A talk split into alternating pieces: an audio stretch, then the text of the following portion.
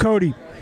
Co- When Abel was here before, he said that he felt like he would you with his power. Is what he said. What are your thoughts on that? I'm excited. Bring it. I'm here. I'm ready. Uh, I've been in the ring with some of the biggest punchers in the world. I got a granite chin, and I live for guys who are trying to come and take my soul. Um, I'm going to keep coming forward. Whatever he brings, I'm going to keep coming forward. I can guarantee that, or I go out on my feet, um, which I don't see happening. But I always, always come to fight. I don't get intimidated. It doesn't matter how hard someone's punching. I'm going to walk through it.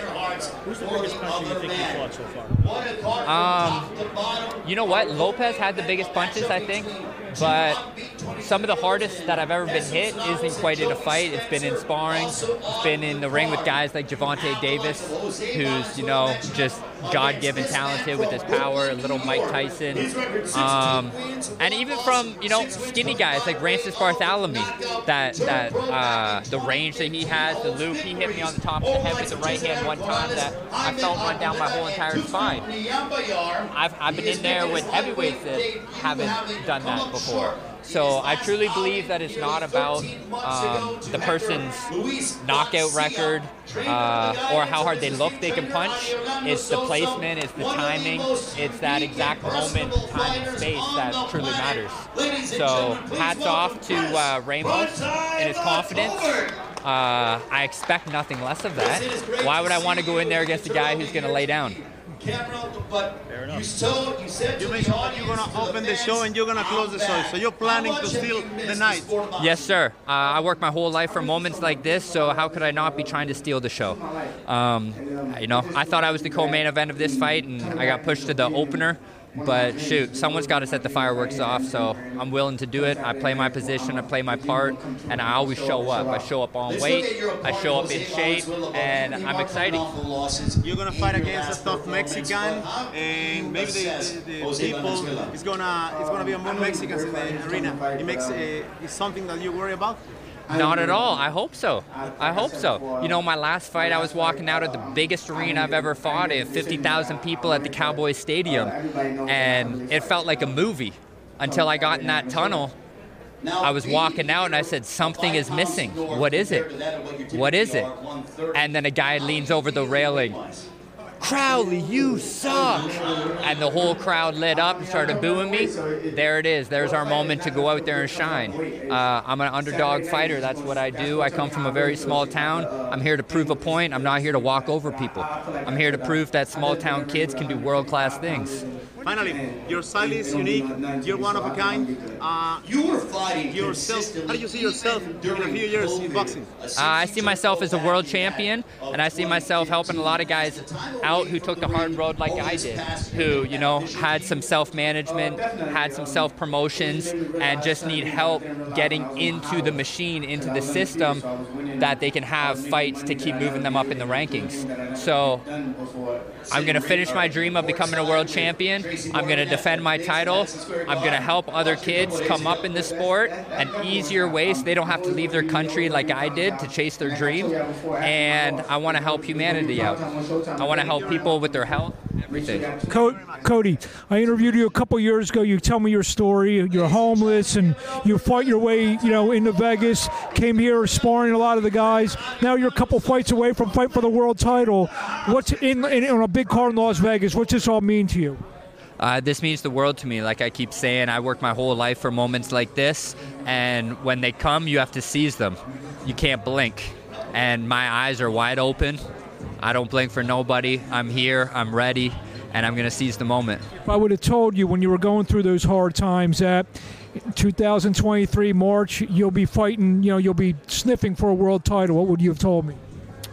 You know what? I always seen it. As hard as those times got, I never let myself stay in a dark closet. I always looked for the light at the end of the tunnel, and I knew that my opportunity was going to come. I've been training in the gym sparring since July. You know, I was, you know, $30,000 in training camp debt at the start of the year, waiting for a fight. Um, so I'm, I'm more than ready. It doesn't matter. People can say I'm overtrained. I get in the ring and I just fight. So Abel Ramos, what's he bring to the table? He brings power, he brings experience, he brings excitement, And I think Cody Crowley brings all three of those exact same things. So you're in for a night of fireworks. I'm ready. Um, it, the talking's done. Now I'm all I'm all smiles until fight time. Last question for me: um, How much confidence have you got since obviously you were you were an underdog against Andrew Kokarov? How much confidence do you have now compared to where before that fight? Same confidence. I've always looked at myself as the underdog. I've always looked at myself as a small town kid from a, uh, you know, a, a, town of six kids in my elementary school class.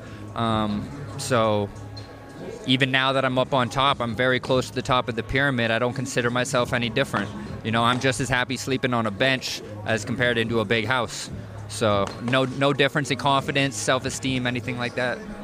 Cody, talk about that journey, man. You, you said uh, you were one of six kids in elementary school, now you're on the biggest stage in boxing there is in uh, Benavidez Plant. Man, talk about that the journey that you've had it's been one that not a lot of people I think can get through because a lot of people need to be in the, the right environment in order to be successful and keep that uh, that motivation, determination.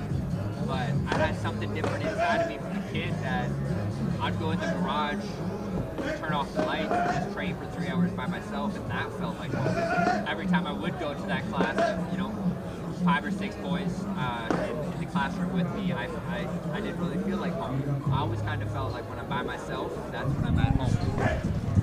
Uh, looking at the fight with Abel, you guys were talking on the, the, virtual press conference, like, it's almost like you wanted this to be the most violent fight of the card. Like, you guys were both like, of course, of, of course, and, we're warriors. talking about us. Yeah, we're warriors. Uh, I expect to shed blood. I expect to shed tears. I expect to shed sweat. What else do we, do we train for? Uh, I don't move to another country, sacrifice being away from my family and friends to get in the ring and dance around. Um, I'm in there to leave my heart in the ring and my name in the ring. With being that you want it to be such a violent fight, I mean, is that a little dangerous for yourself as well, right? I mean, you're fighting fire with fire. Is that like, are you worried that maybe the strategy should be different just because you're at this stage and you want to con- continue to progress? I'm built with fire. I'm built from fire. And my whole entire life, the reason why I've been able to survive is because I always walked into the fire. The second you go and touch it and try to walk out is the second that you get caught, you get lit up.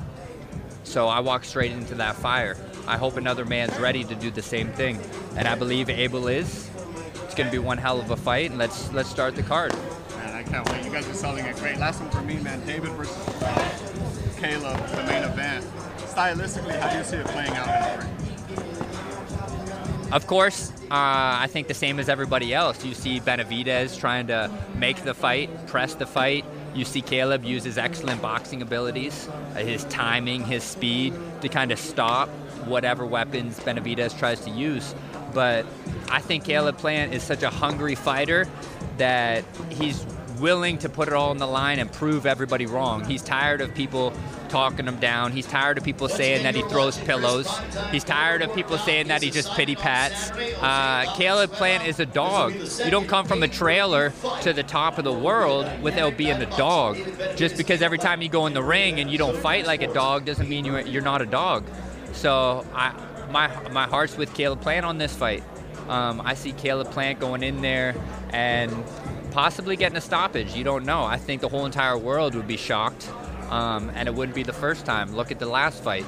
It went from movement, timing, to all of a sudden you blink and the dude's on the ground out cold to the point where he can't move. That's the type of danger that Caleb Plant brings. Thank you, Coach. When we talked earlier this week, you told me that you were always chasing that high of getting into a war and having that type of fight. But there's also that calm that comes before the storm. Have you reached that zen point, being that you're comfortable with no matter what happens, you'll be able to accept it? Of course, I'm detached from the outcome. I always am. Uh, I'm I'm in the present moment, and I strive to remain as the eye of the storm. As hot as that fire gets, um, as crazy as, as the tornado gets, I plan on being calm in the heat of it all. Um, you may see a lot of punches being thrown, but you check my chest and you see where my breathing's at, you see where my heart rate's at, and you know I'm right at home.